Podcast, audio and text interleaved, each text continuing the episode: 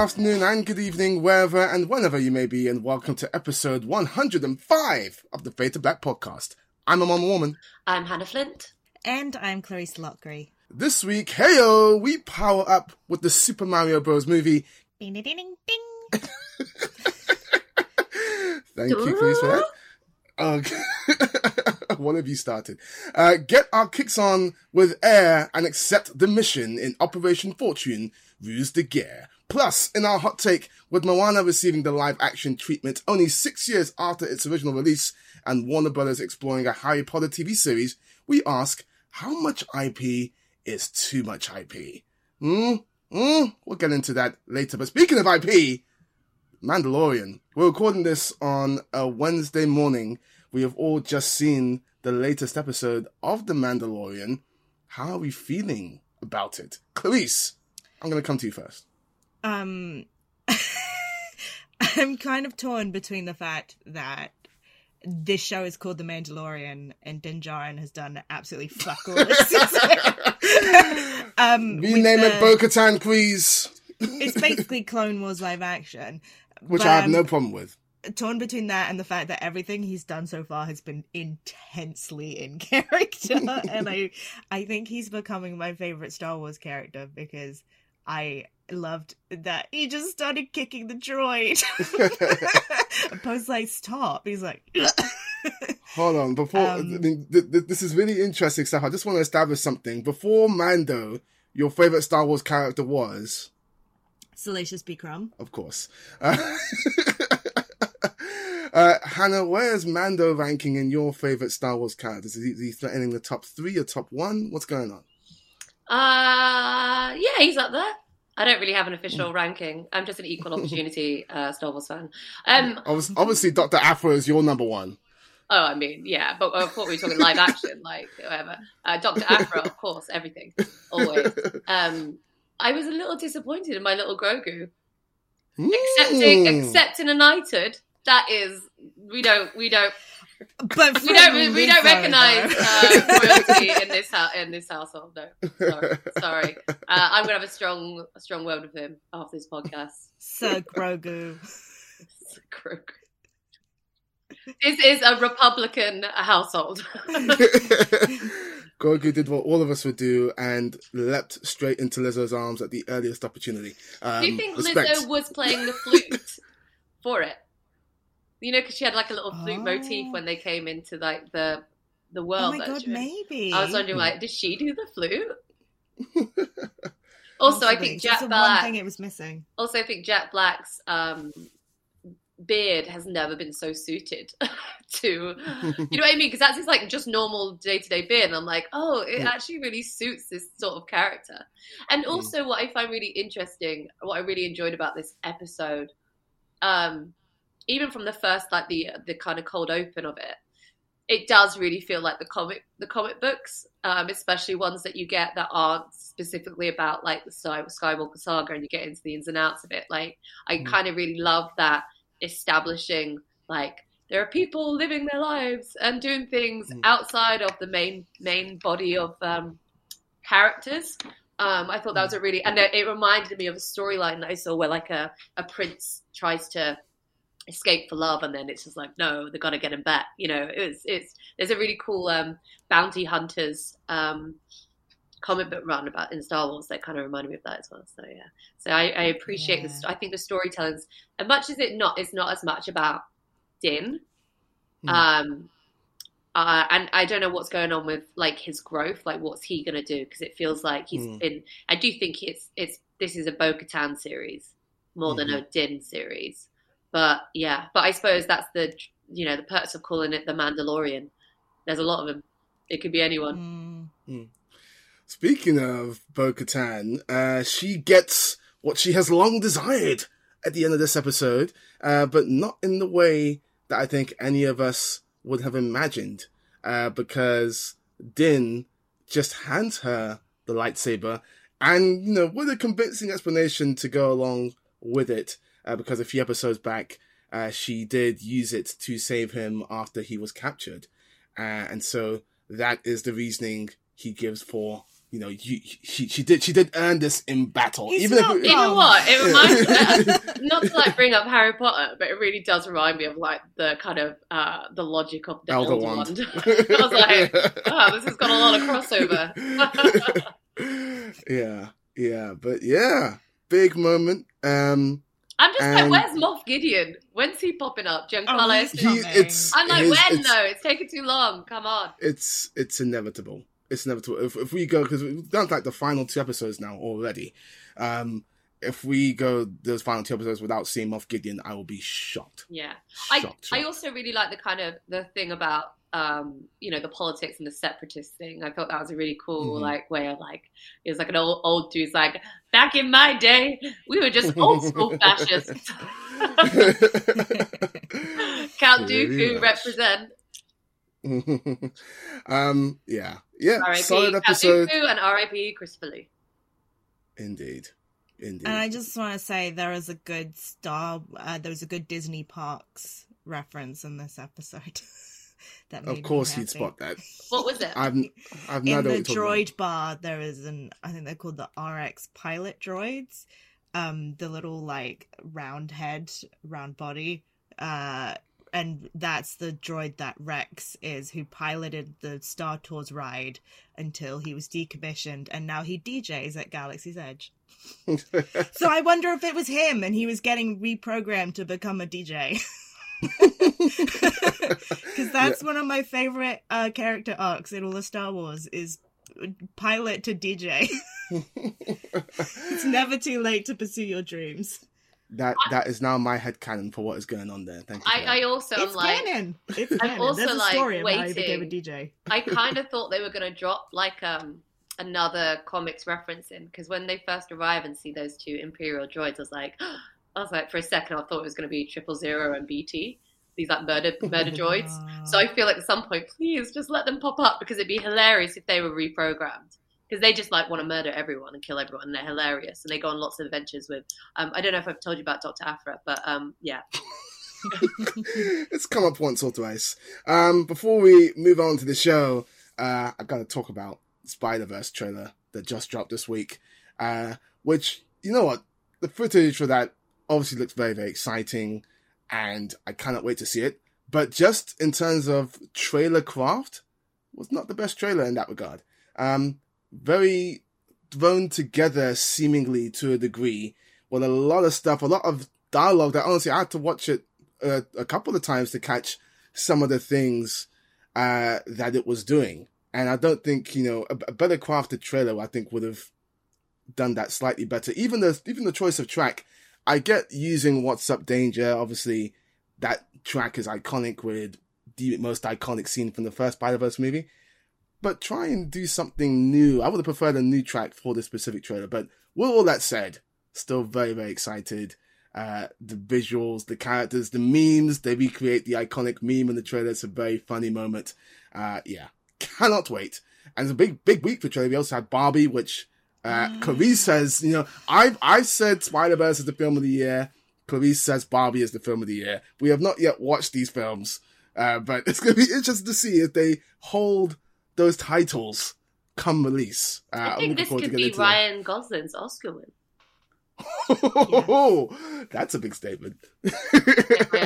I would absolutely love that. I did. I Um, did. Um, I did love in the character posters where it was like, and it has um, uh, what's the face, Emerald Fennell's like, "This is Mitch," and it had big um, and Peggy energy from like Hamilton. Is it Peggy? Yeah. Yep, yep, yep, Yeah, yep. I love that. And then you also had the trailer for Secret Invasion, haven't uh, it. which is which is the uh, next uh, Marvel Disney Plus series, which I think looks really good. I like the tone of it. Um, you know, I'm always here for more serious Marvel stuff, and given some of their more comedic stuff hasn't fully landed of late, I feel like this has come along at the right time. Uh, so yeah, we're in for a jam-packed summer of goodness. I'm looking forward to it. I'm also looking forward to the rest of the show, and let's get started with the Super Mario Bros. Not sure if you know who I am, but I'm about to rule the world. Wow, uh, Yay! But there's one problem. There's a human, has a mustache, just like you. Do you think I know every human being with a mustache wearing an identical outfit with a hat with the letter of his first name on it? because I don't. Peaches, peaches, peaches, peaches, peaches, peaches, peaches, peaches, peaches, peaches. Oh, oh, oh, yeah. I got a really, um, really very great insight. Something I didn't want to get insight into. Ah, one of the most hilarious moments in the film with not many hilarious moments, but we'll get into that. Uh, Super Mario Bros. with help from Princess Peach, Mario gets ready to square off against the all-powerful Bowser to stop his plans from conquering the world. This is directed by Aaron Horvath and Michael Jelenic from a screenplay by Matthew Fogel, and the film stars Chris Pratt, Anya Taylor-Joy, Charlie Day, Jack Black, Keegan-Michael Key, Seth Rogen, Fred Armisen, Kevin Michael Richardson, and Sebastian Maniscalco. Super Mario, big fan of the games. Um, obviously, anyone with even a passing knowledge kind of knows what Mario and Luigi sound like. And the casting of Chris, like that. And the casting of Chris Pratt, especially, raised some eyebrows, shall we say. Now that we have seen the full film, how are we feeling about the way Mario sounds and how that relates to the classic sounds of Mario? Uh, Hannah, I'm going to start with you. Uh, I'm glad that they, they didn't uh, go kept the use of the Italian accent to a minimum, uh, unless you're going to get the guy who did it, the original voice actor. And it, or I just don't, you just don't want it. You don't want like a Jared Leto situation. So I think it was good how they kind of made it. They kind of we had it in there, but like not in a way that felt just grossly stereotypical. Um, I don't know. I think it's interesting. Look, Chris Pratt is kind of like an okay voice actor, I suppose. He's done quite a lot of Mm. voice work. I liked him Lego Movie. Mhm. Um, he was fine and onward. Um, I just, I think it, you know, again, it's like they're Italian Americans. They're always, it would have been funny if they got, it would have been felt a bit more like lived in.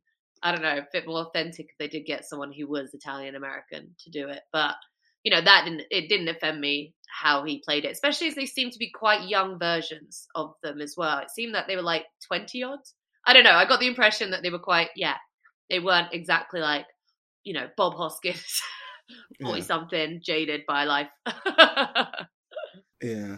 Yeah, that was sort of one of my things going into this. You know, we, I know Hanna, we've had discussions about, about this before, but something like Kubo and the Two Strings, which is a film that I otherwise really, really enjoy, but all the actors, all the voice actors in that film are not from the region that Kubo is putting on screen. And I'm like, we wouldn't probably accept the Chris Pratt live action Mario because there'd be a discussion about it, there'd be backlash, all the rest of it why are we accepting a Chris Pratt animation Mario? I would have preferred them to have found a voice actor from the region or even use the actual From the Mario voice region actor. of Italian American. You know what I mean. Because they, they actually do have the original Mario actor in this. Uh, it's the first voice we hear as they do to that advert. And then it switches to Chris Pratt. So they had access to him. But anyway, um, Cleese, what say you on this?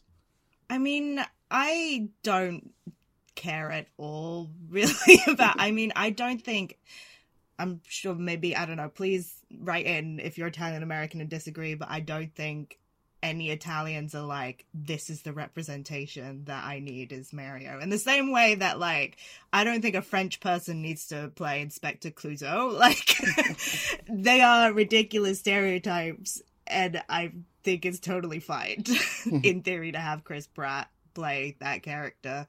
Um I kind of like I don't really understand why they didn't do the the voice because like that's what Mario is. He's a like silly little Italian plumber and I feel like they didn't have to maybe maybe they could find a middle ground, but I feel like what they did is knowing that Chris Pratt as we said can do great like comedic goofy work in the Lego movie and the Guardians movies. Um, they instead like called up Jurassic World Chris Pratt Yeah. to be like, can you come in and just like be the most bland yeah. you It could was. possibly be? Like it was so like characterless and there was just like a scene near the end that I thought was so unnecessary of like Mario's like really beaten down and then he remembers the love that he has for his brother and then he gets up and he's like charging back into battle like his fucking end It- game. that- yeah, no, it did feel like a cross between like Captain Marvel and like um uh Captain America's like I could do this all day. exactly. or like which I get up. You know, it was like very much that.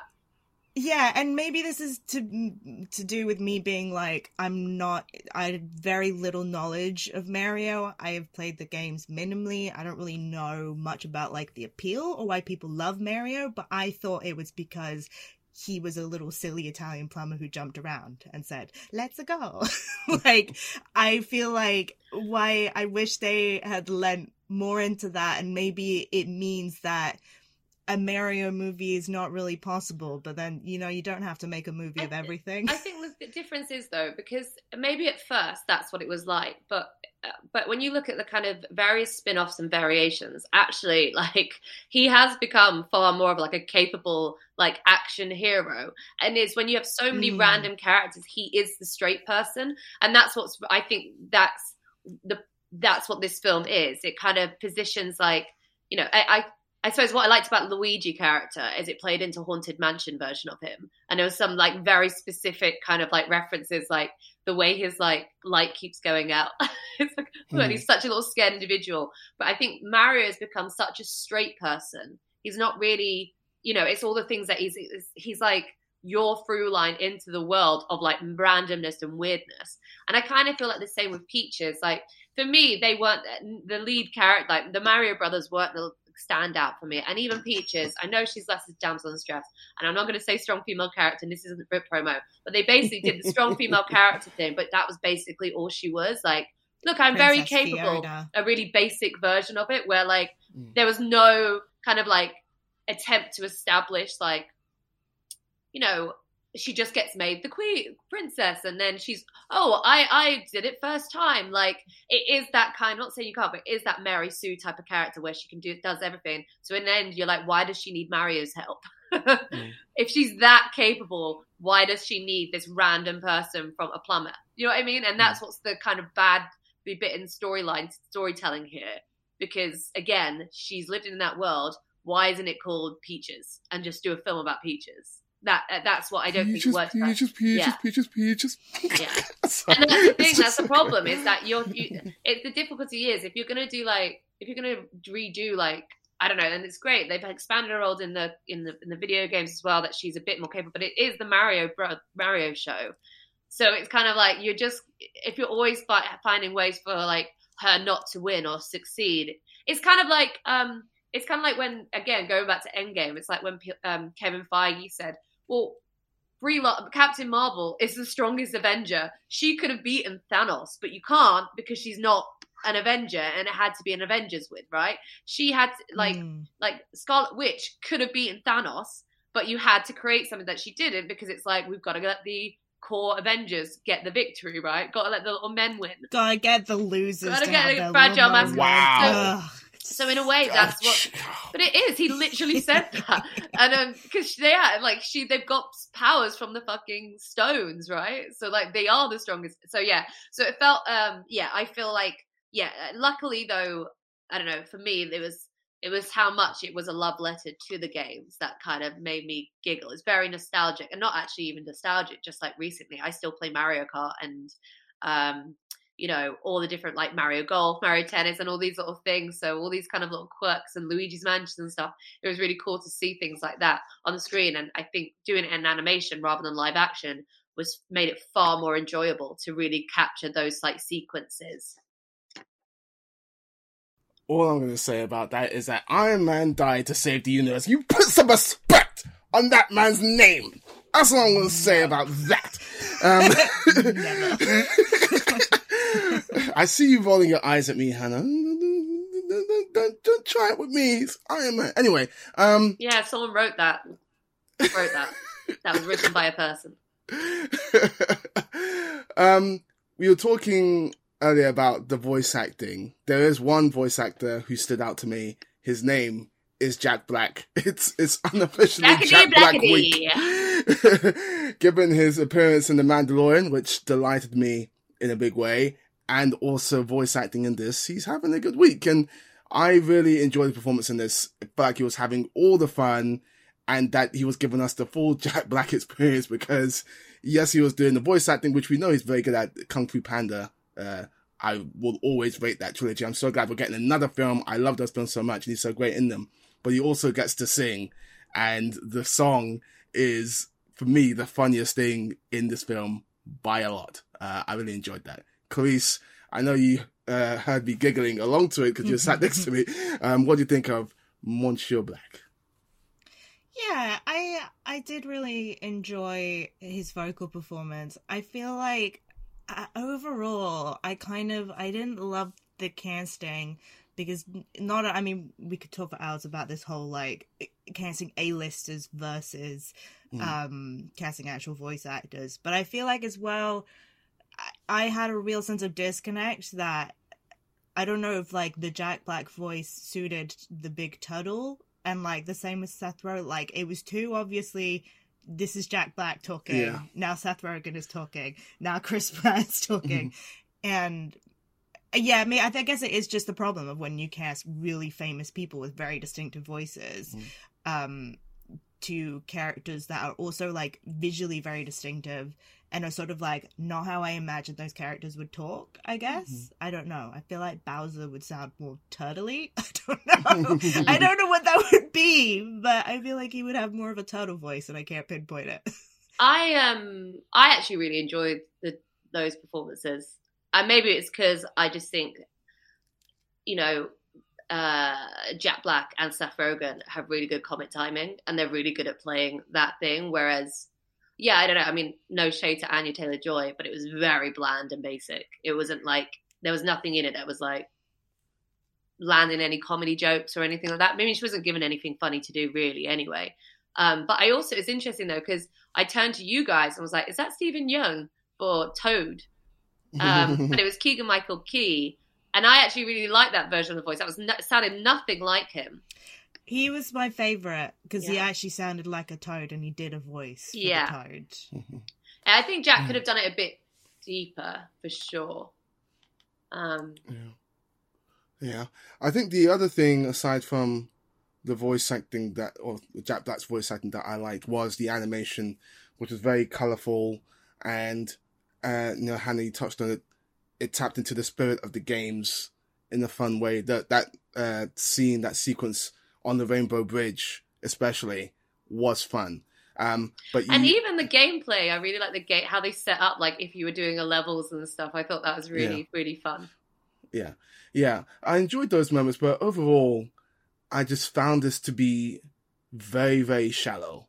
Um, in a way that it didn't need to be. Like animated movies, even this year, have shown us that even with the silliest com, uh, um, that even with the silliest storylines, you can still wring a lot of substance out of it. Even if you want to go back to the Lego movie, that is a movie I know going in, people were even, even uh, people people were even more hesitant about that movie than they, than they were with this movie because of the IP and because of Lego. Like you know, we thought it was going to be very very shallow, but that movie had a lot of substance to go along with all the colorful animation and everything else. Here, it just feels so shallow. There's a thing with Mario and his father, who is disappointed in him into the outset of the movie that is literally resolved in about two sentences of dialogue, and it's just so thin. And I'm like, you could have done more with that. You could have done more with his brotherly relationship. Yeah. I wanted more, and I get that you know there's a certain level which I guess the filmmakers are trying to cater to. I think the writers of this movie also wrote uh, the Minions movies, and it absolutely shows. But I'm like, even with a movie like this, you, I wish it strived for more because I do think there was more on the table that is just left there, and that was disappointing to me. Yeah, I, suppose I think for me this was far more tailored to a children's audience, like Yeah. really children, something really simplistic. So I'm not gonna like. I mean, to be honest, do I need a Super Mario movie, Brothers movie, to like be doing those things? I think in a way it's like it's just a game thing situation. I understand what you're saying. I think there was some like basic messaging there for kids. It was super. It wasn't. It was just quite surface level. Um, Yeah. I think it's far more enjoyable for kids and people like who play Mario uh, or play any of the games than it would be for like you know average Joe. So I think it does. It does what it needed to do to be. Um, a, it's like watchable, but like it's not some. I think and take for your family film. Like it's very much a family film. That thought. Let's not try and you know what I mean? Because also the writers also did Teen Titans Go, and I think they said they were trying not to be as irreverent as that because Teen Titans Go just takes piss out of everything. Whereas I think they wanted to do Yeah. so. It's like, yeah. So I'm it not- wasn't. I'm I don't think this is as much for adults as it is Yeah. just to get a story in for children. I'm not even asking for reverence, as fun as that might have been. I'm just asking for more substance than they put on the table here. Um, No, I don't disagree, but I, I don't yeah. disagree. I, you know, I agree with what you're saying. There isn't a lot of substance, but I Mm. think it, in a way, it's like, is this substance for? I don't know. For I think they've just basically gone. This is for a young children audience, um, and they Mm. just didn't feel the need to. And also, it's like Nintendo, like the kind of like, I don't know. Yeah, I think they're so focused on what the what the storytelling of the the game is that I think it just didn't want to like put anything else on top of it beyond the Well- ba- bare minimum. that's part of my issue with it because it feels like many, if not all, of the plot points are really tied into the game on some level. And I'm like, you don't need to go that hard in that direction But I like compare this. that to Dungeons and Dragons in the sense of like um, that was obviously more of an app for more of an adult audience, but it's you know I don't play Dungeons and Dragons, so maybe all the stuff in it about the Plan Bs and Cs would be really funny because that's part Mhm. of the gameplay. So I was like, oh, that's a bit, and these kind of side missions kind of seem a bit pointless, a fruit like kind of wasting time. Whereas watching this, I was like, oh, there's a lot of these like like nods to things that seem specifically just to like let you know that like, hey, we've we've got this whole IP that we can use for the movie, which I Mhm. enjoyed. So I think again, this is what I'm saying. It's good for Mario fans, um, and um, and kids. But if you're not a fan of either of those things, I just think it's just like a wash over you. Clarisse, where do you stand on all this? I feel like I yeah, I, I don't expect very much from a Mario movie because most of the games have like very minimal plot from my understanding. Like Mario Kart, there's no reason they're on in carts, right? It's just happening.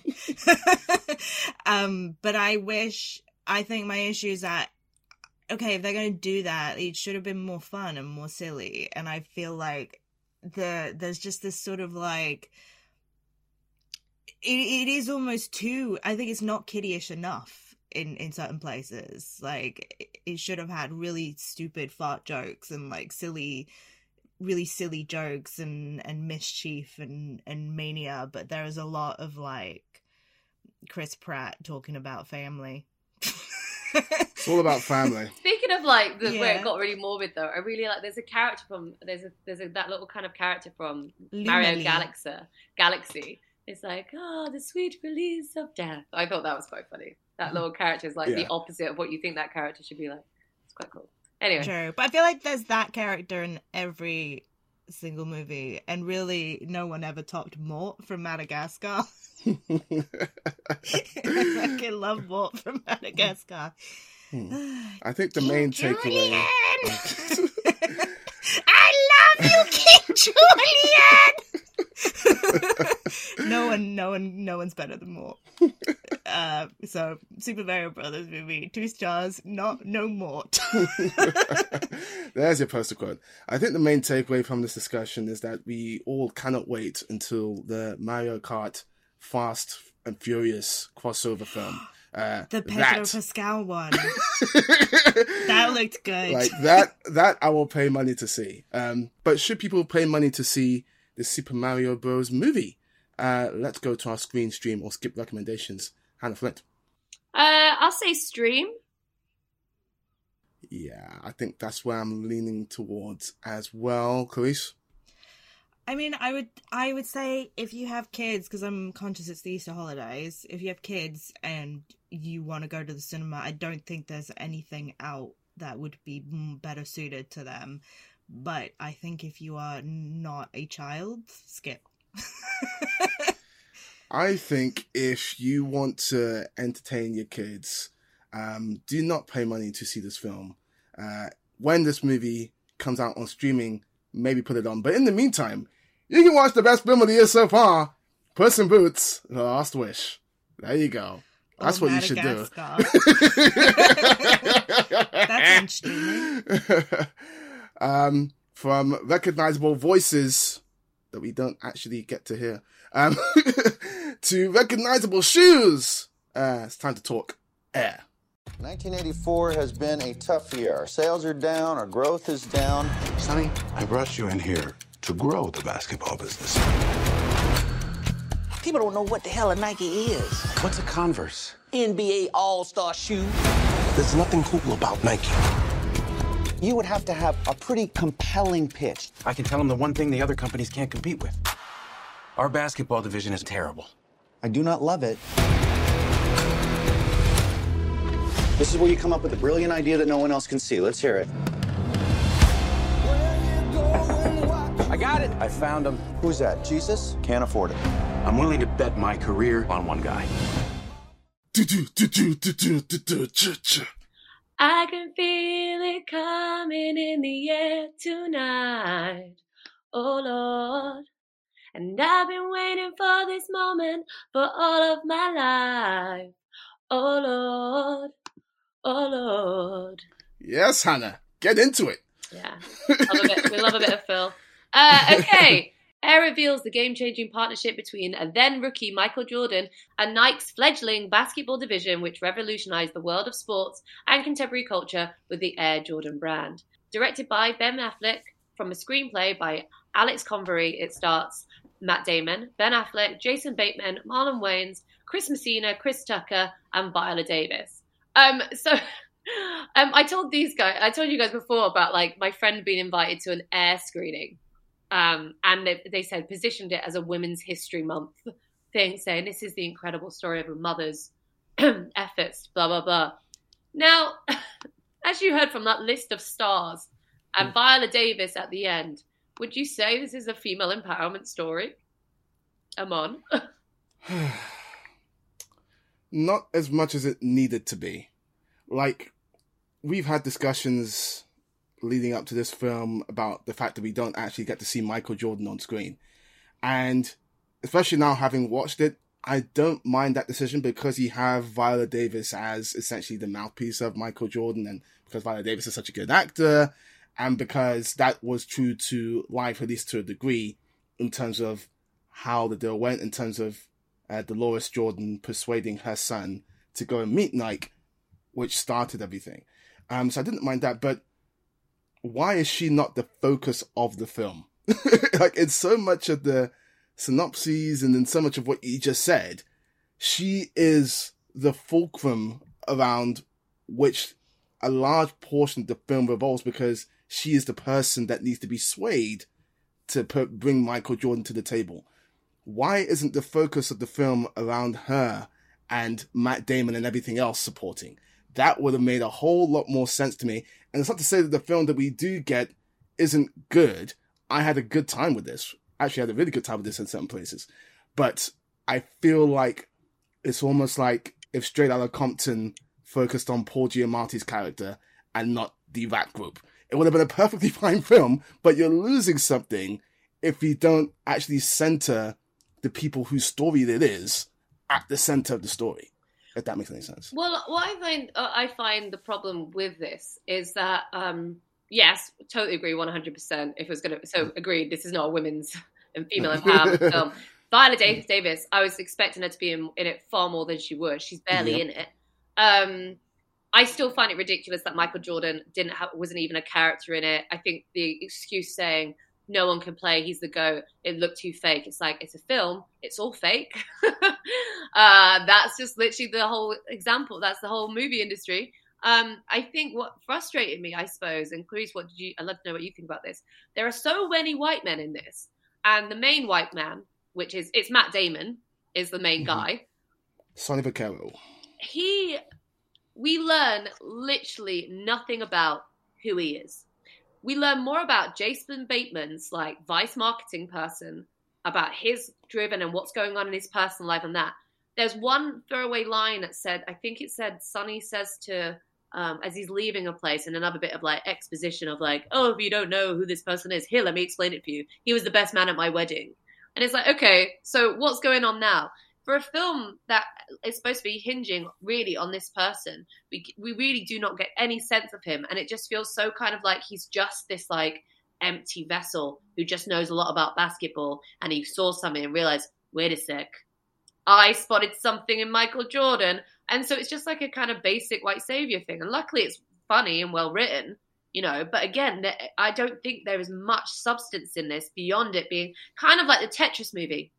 It's kind of like this is kind of interesting, but it's just there's no like there's no character development in it at all that made me kind of why do I why am I supposed to focus on this guy's version uh, this guy?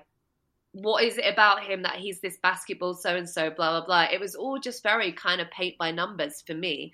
Clarisse what did you think I mean, I yeah, I didn't. I just did not. I think Ben Affleck's a good director, and like it was well constructed, just on a formal level. But um, I did not find any of this movie interesting because you know it's a certain type of of drama that gets made which is just very much centered around like isn't capitalism cool and fun well it's moneyball sexy right and like exactly and like that it's a genre of film.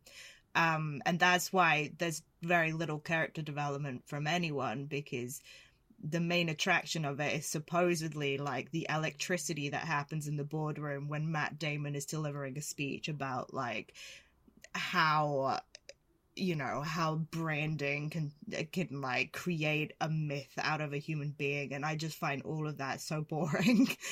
Because like corporate sponsorship is what my dad used to do so it's like my dad explaining what his job is at me for two hours but it's matt damon.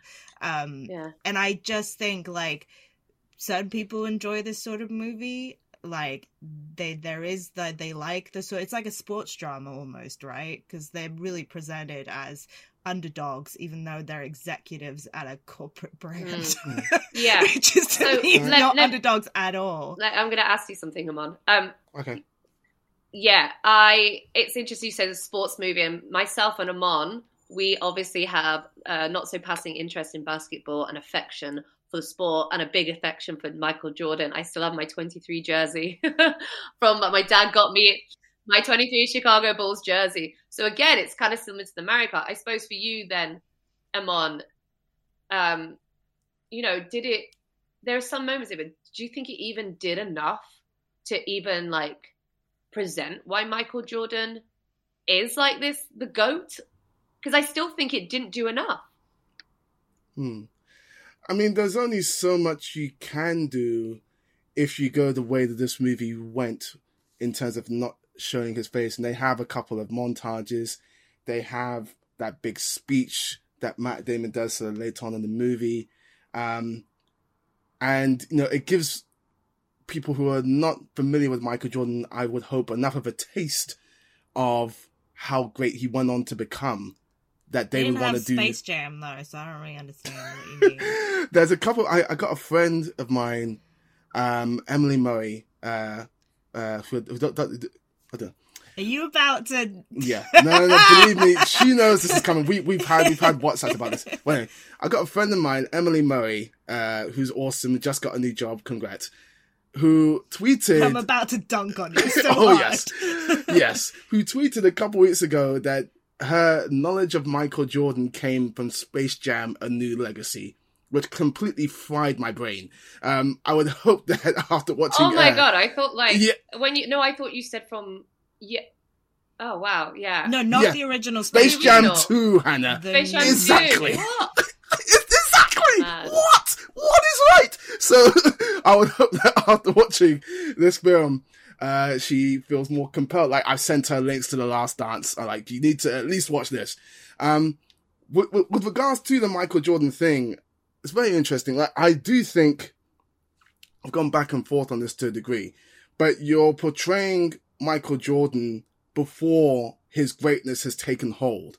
And so I think because of that, you probably could have gotten away with showing him on screen. But in terms of what Ben Affleck has been quoted as saying, that I actually completely agree with. Because even though I have not met Michael Jordan, there's an aura the man has that is just undeniable. They did a 75 greatest players of all time celebration like a year or two ago. And we're talking about the greatest players to ever play the game. When Michael Jordan was announced, the entire energy in the room changed because for all intents and purposes, he is a god in that arena. The fact that he hasn't played basketball in about 25 years, his shoes are still the biggest sellers. Everyone still knows him as the GOAT. He can still get that kind of reception. Just goes to show how much of a basketball god this man is. There's an aura that will be near impossible to duplicate on screen. So on that level, I get it. But again, you're portraying MJ at a time when that greatness has not taken hold. So I think they could have gotten away with it. Yeah, I mean, I don't know. For me, my I suppose my final thoughts on this really is just that this is just yet another example of white filmmakers um, finding any excuse to try and like take ownership of black stories. Like mm. if they were if they wanted to really do the thing, like I remember that that Hollywood Reporter interview with Ben Affleck says, "Oh, we gave like Chris Tucker, we wanted to give him writing credit." It's like he's spelling in it. You're talking about mm. it as if like, and I, am sure he's probably wrote a lot of the things, but it's again. Mm everyone in it is like who who actually seemed to matter was marginalized in this story that again which is all about like there's a line in the film where it says uh, the shoe is the shoe is me shoe, the shoe hasn't got meaning until someone fills it this this mm-hmm. shoe has no meaning until michael jordan filled it and mm-hmm. without him and this is the and this is what i find just like just so kind of um, eye rolling about this because again, it's like let's focus on the corporate people. Let's not talk about the guy who literally had the talent is the reason why they made it a brand. And also, again, changed the game. Like when it, her, his mother changed the game when it came to like mm-hmm. branding and getting money back on royalties and all those type of things. So I just feel like it's such a, um, just it's such a white savior. Let's give white people a pat. Let's give white capitalists a pat on the pat on the back for believing picking the right black black guy and it's just typical of like pretty much all athletes it's actually really indicative of like the entire the american sporting complex where black players are basically brought in, they're super talented, but they are still treated differently and marginalized compared to their white counterparts and the white owners. You know, if you look at the makeup of all the sports teams and even sports things, it's still white dudes. You know, look what happened to like Colin Kaepernick and all this sort of thing. So, mm. you know, mm. this is just like I I can't get behind it as much as I thought it was kind of like enjoyable. It just like enjoyable in certain ways, but it's just like it's it's like kind of this isn't the story that should have been told. And I know people say, well, you know, you can make that story, but it's like that these people could have made that story, but they're just got too much of an ego and they want to yeah. be in it and they want to be the stars. Yeah. Yeah, I, I, I wish I could disagree with some of that, but I don't think I can. I just say I just I think it would have taken not even that much to reframe the story from Dolores Jordan's perspective. That immediately brings all the people who really matter into even more focus.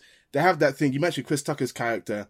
He has a history with the Jordans, seemingly, um, before he goes into that big final meeting. Why don't we get to see that? Why don't we get to understand that relationship before that scene? The, the Marlon Wayans' character. They had a whole scene mm-hmm. about. They just put it in the fact that he got like Martin Luther King's letter. But mentioned it, it's like yeah. that has no like. just felt like such a shoehorn.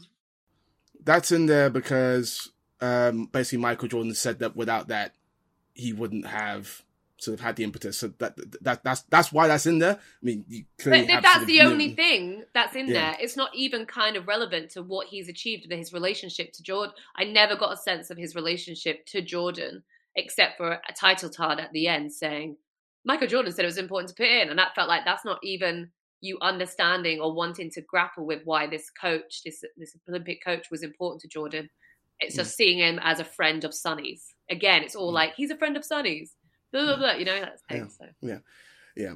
Um, with all that being said, again, I did enjoy this movie. I know uh, that might feel hard to believe after all of that, but I really did. Um, Matt Damon's character, the journey that he's going on, I think, is about when to uh, be cautious and when to take a risk. And at the start of the film, he's very much risk, risk, risk. Let's go. I'm going to bet it all. Um, and he sort of slowly becomes more aware of of of who his actions are affecting, um, and you know that that becomes sort of more prevalent as the story goes on, and as he sort of takes even bigger risks in order to try and land this deal with all the money and everything involved. Um, and so that leads to a couple of nicely observed moments. I liked this dynamic with Ben Affleck's Phil Knight in this. Um, and there was also some interesting stuff given the uh, 10 rules that Phil Knight sort of, you know, wants to govern Nike by, which pop up at various points in the film. So there's stuff about it that I enjoyed. Again, I just think some other things should have been brought more into focus as we discuss. I think my favorite white person was Chris Messina though, because he really plays of an agent, and some... it was very believable. But again, it was yeah. like let's give these really big moments to the like all the big moments were really kind of like like that. Viola Davis did get a couple of big moments. I don't think she got. She didn't get nearly not not enough, but she got a couple. Um, and, and Chris his phone acting in this is legendary absolutely legendary. um, yeah, he goes but he even does on. this thing where like he um, there's even like a bit where like his assistant comes in and goes out, and he's on the phone, and he does this thing where he looks her up and down. It's like like even those little touches of like, oh yeah, I believe that this character was just an absolute gross human being. cool, Clarisse. Anything else you wanted to add? Um, I guess the costumes are cool. but then again, it was like very with like the all the montages of like eighties um consumer culture. It was just it's like very nostalgic. It's like nostalgic for capitalism. Even though capitalism is still very alive and well today, so I don't really know what capitalism gonna capitalism. yeah, it's, I'm sure it's fun for some people who are into that capitalism shit, but Cool. Well, on that note, let's do our screen stream or skip verdicts. Uh, Clarisse. Um, skip. Amon. I'm going to say screen. I did enjoy this. As we've said, it has issues. Um, and I wish Viola Davis in particular got more screen time because every second she is on screen, she absolutely kills it. But I did enjoy this. Screen. And I'm going to say stream. Um, the yeah. full spectrum. There we go. okay, so from uh, one group of white people and a token black person to another group of white people and a token black person. this is Operation Fortune Ruse de Guerre. I have another job for you. So what we got? Greg Simmons. It's a billionaire arms dealer. Oh, a lot of very serious faces up here, aren't there? You can't catch this fish with conventional lures. I'm sorry? The lure being Danny Francesco. The movie star. Greg Simmons' favorite movie star. And how do we get him? Blackmail. Ruse de guerre. Very good. Carry on. All that blood shed, crimson clover, uh-uh. Sweet dream was over my hand, was the one you reached for all throughout the great girl. Taylor Swift on tour right oh, now. That's Taylor Swift. Eras tour. Yeah, um, it's from a Midnights album, which I really like. um, anyways, uh, this movie probably could do with some Taylor Swift. I feel like this is Operation Fortune Ruse de Guerre, um, which follows super spy Orson Fortune. I th- thought they kept saying awesome. I was like, what a fucking weird name, Awesome Fortune. No, it's not a weird name. It's a sexy name, isn't awesome. it? Orson Fortune must track down and stop the sale of a deadly modern technology wielded by billionaire arms broker Greg Simmons. Reluctantly teamed with some of the world's best operatives, Orson recruits Hollywood's biggest movie star, Danny Francesco, and they love to say his full name all the time, Danny Francesco, to help them on their globe-trotting undercover mission to save the world directed by Guy Ritchie, which you might have guessed from that synopsis. It stars Jason Statham as Orson Fortune, Aubrey Plaza, Josh Hartnett, Cary Elwes, Bugzy Malone, who's a rapper, not the entire musical. I had to Google that. Um, and Hugh Grant. um playing the same character that he played in The Gentlemen, but a different character, but the same character. Is he Fletcher uh, in The I don't know. I mean, maybe that's a good place to start because I hated The Gentlemen so much that I think I've tried to like bleach my Mm. brain of Guy Ritchie's movies entirely. Um, I mean, were you excited for an, a new Guy Ritchie movie to come out? Was this an exciting time for you guys? Is that a serious question? I don't know. Some people like his stuff. I tell you what. Um, I tell you what. What the only reason I was at all interested in this was because Aubrey Plaza was in it. Like for me, I was like, wait, she's in this? Okay, maybe I should give it some time because I adore her. Um, I remember watching Wrath of Man, which was another film that had Jason Statham and uh, I don't know if Josh Hartnett. They must like hang around together in London in their country club situations because he's suddenly become because she's married to like Ta- uh, Tamsin Ed- Egerton, the British actress. Yeah, Oh. yeah, and I wonder if it's like the London is like they've got, but Josh Hart has kind of made this like comeback. He's, this is his second movie with Jason Statham and Guy Ritchie, and and Wrath of Man was so dumb that it was quite fun. It was so ridiculous. It was quite fun. Um, so with this one, I was like, oh, maybe. Let's see. So I had no. I was just only excited to see how Aubrey Plaza might be able to sprinkle her special sauce on this to make it a little bit more less generic action, just unfunny. We will circle back to Aubrey Plaza. Mhm. Come on. What Um, were you? What was your hype level? I had not infected my brain with the gentleman on account of hearing how awful it was. Uh, so lucky me in that regard. But I was excited to a degree to check this out because I really enjoyed The Man from Uncle, uh, which is a film that I rewatched relatively recently. It's a lot of fun. Obviously, it's a bit soured by uh, the appearance of one actor. Um, but it's still a lot of fun, and it's clear that Guy Ritchie really loves playing in that arena. And there's a lot of similarities that I saw between that film and this film, um, which was sort of fun again uh, for me. Well, that I, I that's such an interesting question because the Man from Uncle, I do like that that movie because I I think it's it's very kind of straightforwardly played as a Mhm. sort of loving parody, but not full parody, not silly, but kind of mm. like a sly look at that the sort of '60s era spy action movie. Mm-hmm. Genuinely, I could not tell, and this was ra- this was bothering me the entire movie. Mm-hmm. Is this meant to be a parody? Is this meant to be funny, or was this meant to be serious? That's the thing. I think he's kind of. I could not tell. There was some. the thing is, Guy Ritchie started off doing like the kind of gangster things, an irreverent take, kind of like really kind of deconstructing what those sort of gritty crime, British crime jo- like dramas would be. It was really funny. Um, and then I think you know even like Sherlock, the what first Sherlock he did with Robert Downey Jr. That had Oh my god, I forgot that was him. but that had it's kind of had a character.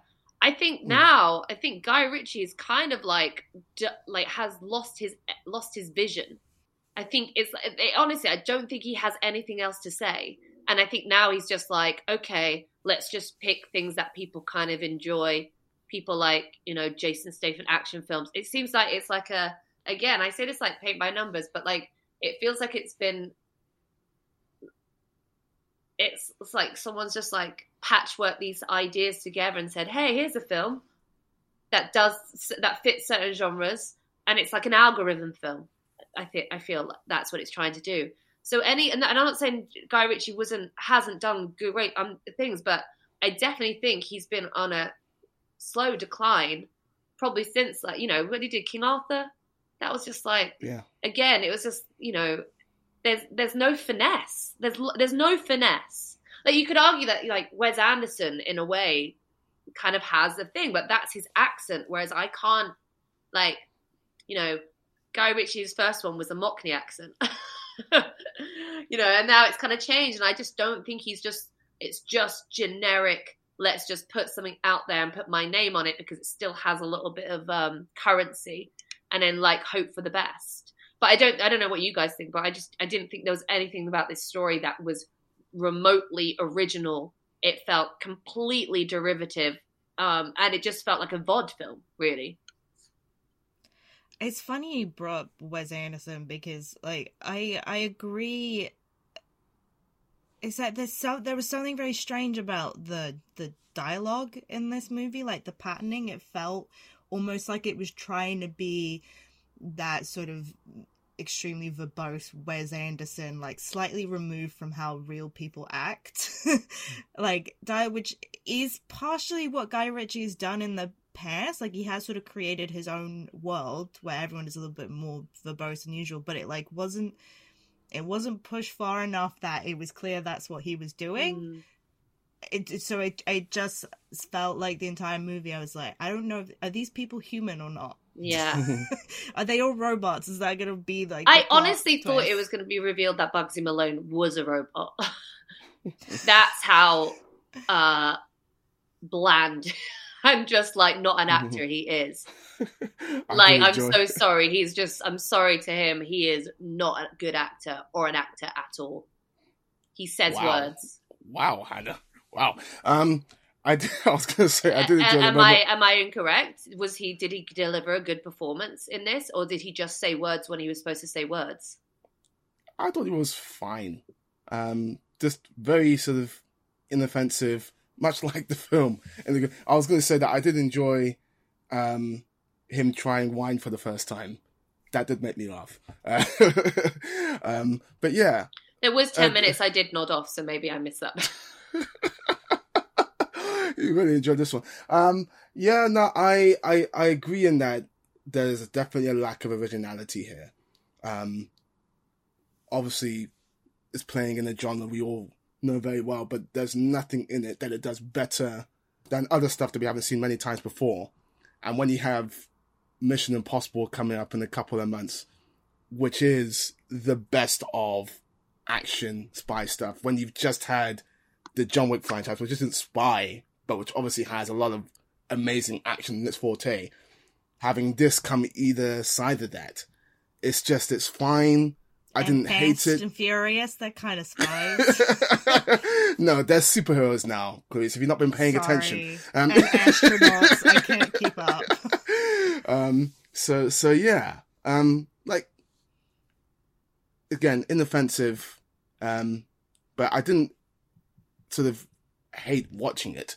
Um, it was fine for what it was, and I'm sure we're going to get into Aubrey Plaza, who for me runs away with this movie handily.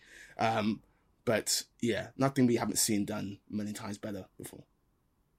Yeah, I mean let's let's finish up with the the cast.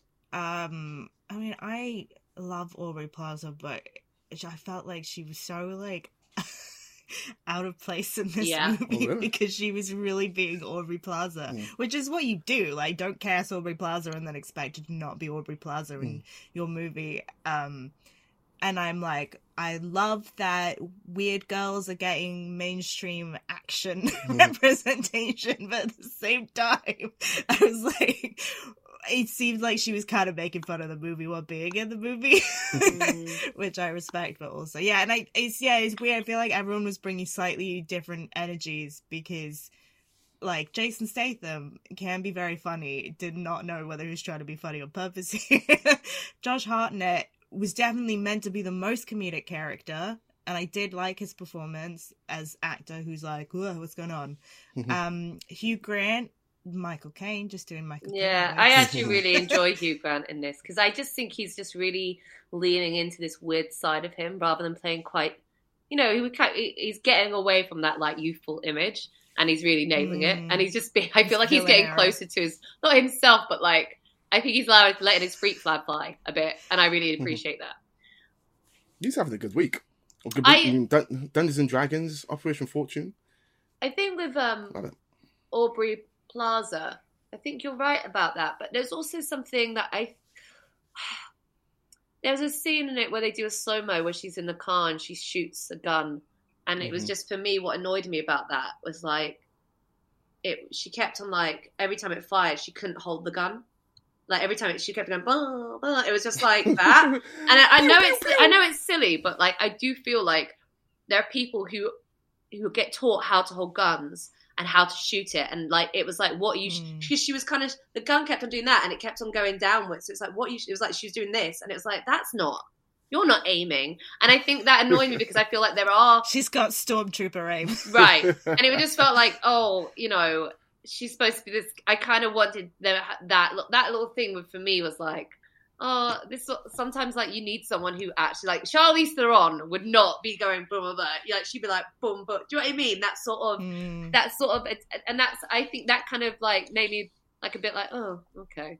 Like it just feels like again not taking a character like her seriously when she's clearly very capable. Obviously doing the trying to do the joke it was like this weird thing where they're trying to make her like the femme fatale but also make her like weird girl funny. I don't know. It was kind of like a weird mix of like manic pixie and femme fatale for me that um didn't yeah didn't ring i don't know. I, I didn't really like the character. But you know this is it's an improvement from the gentleman. At least no one tried to rape her. I'm so happy I This is didn't watch this movie. I cannot stress enough. to bring her down a few pegs There was Wow. nothing as wildly offensive as any of the gentlemen. So And there's your poster quote. PR's get in touch. Sorry, this is um skipping cinemas and it's going straight to Prime Video instead. So uh that will be a stream or a skip. Or I guess you could hire a cinema solely for the purpose of streaming this movie on the big screen if you really wanted to. Um but I'm on stream or skip.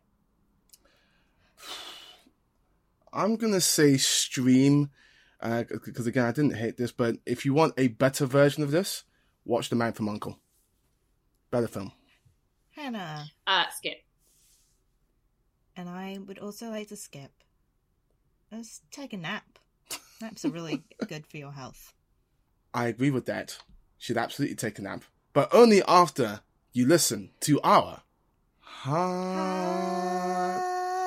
take hot take hot take hot take Uh, so yes, Moana, Dwayne Johnson. Make way, make way. Moana, it's time you knew. The village of Motunui is all you need. You need.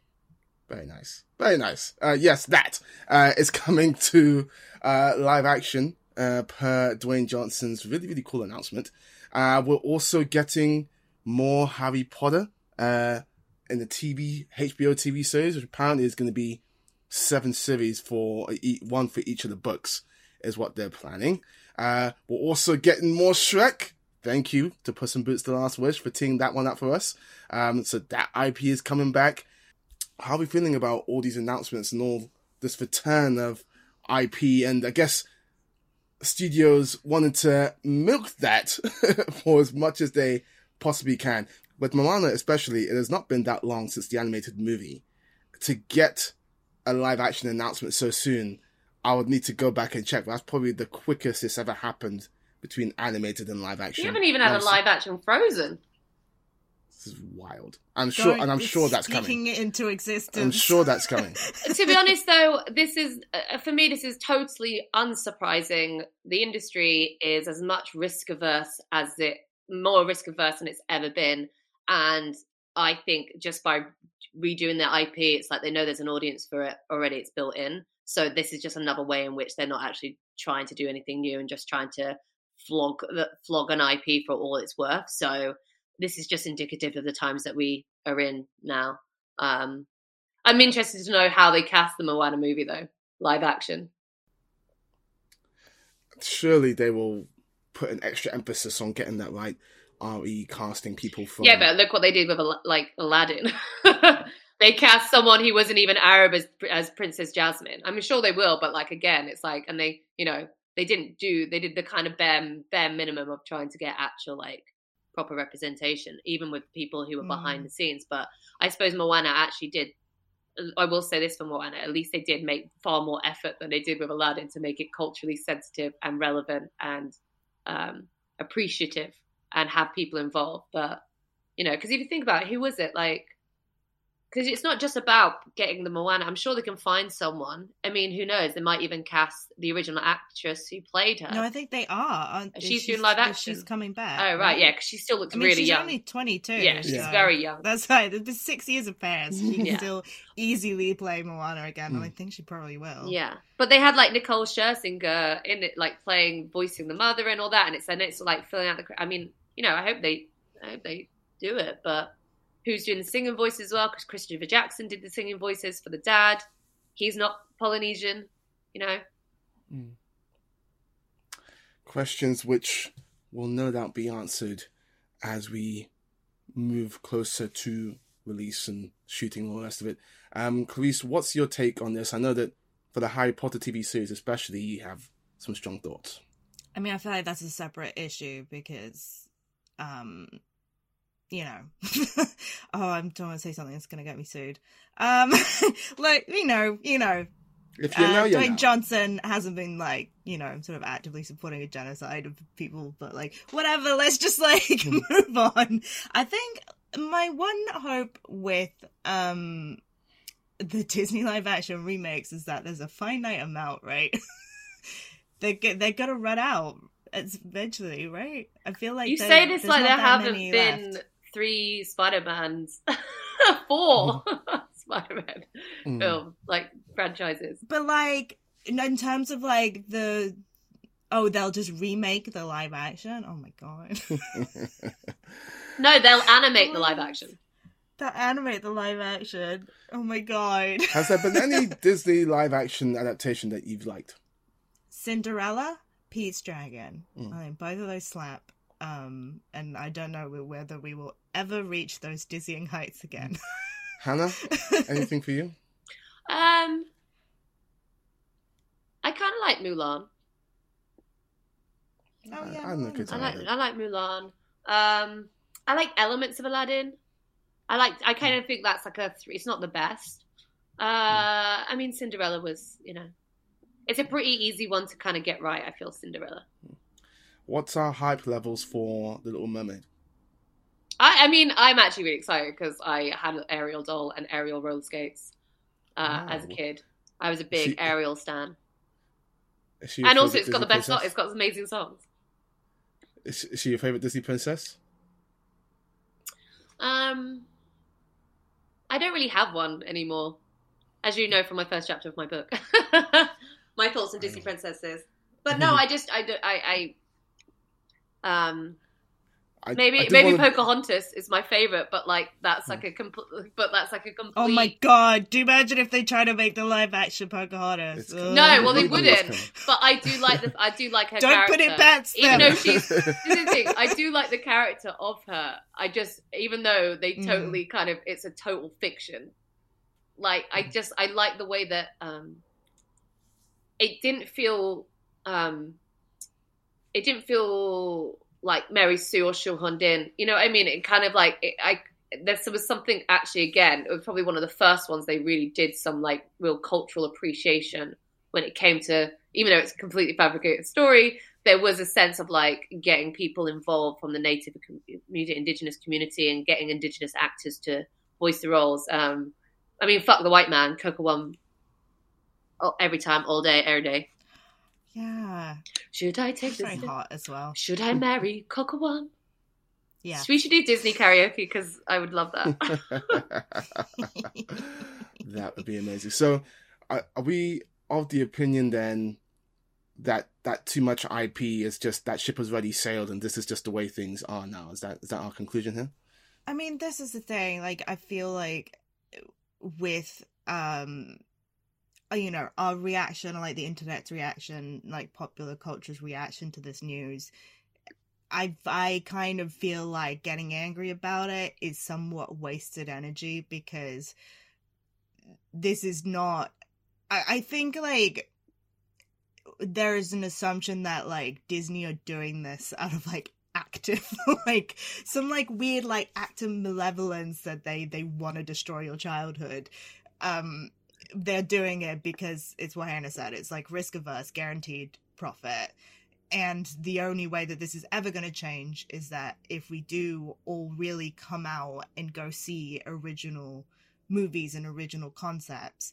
And I feel like if we put our energy behind that and really rooting for stuff that we think is great and worthy of our time, then that's so much a better use of time. So what you're saying, Clarisse, we should mm-hmm. no longer review blockbusters. I actually, you know what? I do. I will say this. I do think sometimes we focus too much on blockbuster studio content. I think we should we should as a podcast probably maybe do a bit more. You know, because again, look, this week there were other. I think there are probably other movies out this week we could have done. I think I get what we have to do because mm. again, you want to get people to listen, and our listeners will be interested in that. But I do think we can also be part of that change with the podcast. It's like making sure that we are, you know, this week Super Mario Bros. Air, Operation Rue, three white directors, male directors. You know, could we have done a bit more so like searching and got other people? Not that we don't do that, but I mean, what do you guys think? I think it'd be interesting. Well, but, I mean, what do our listeners think? You know, would they prefer like us to mm. have a fit more out there? Because I think we have we go ebbs and flows with some of the stuff that's beyond the typical draw. Mm.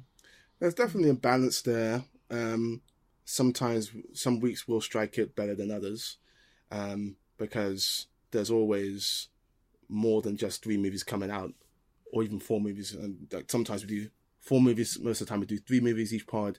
Um, so yeah, there's definitely room. Um, there's def- there's definitely room for us to improve in that regard. Maybe that's something we can look at on a week to week basis.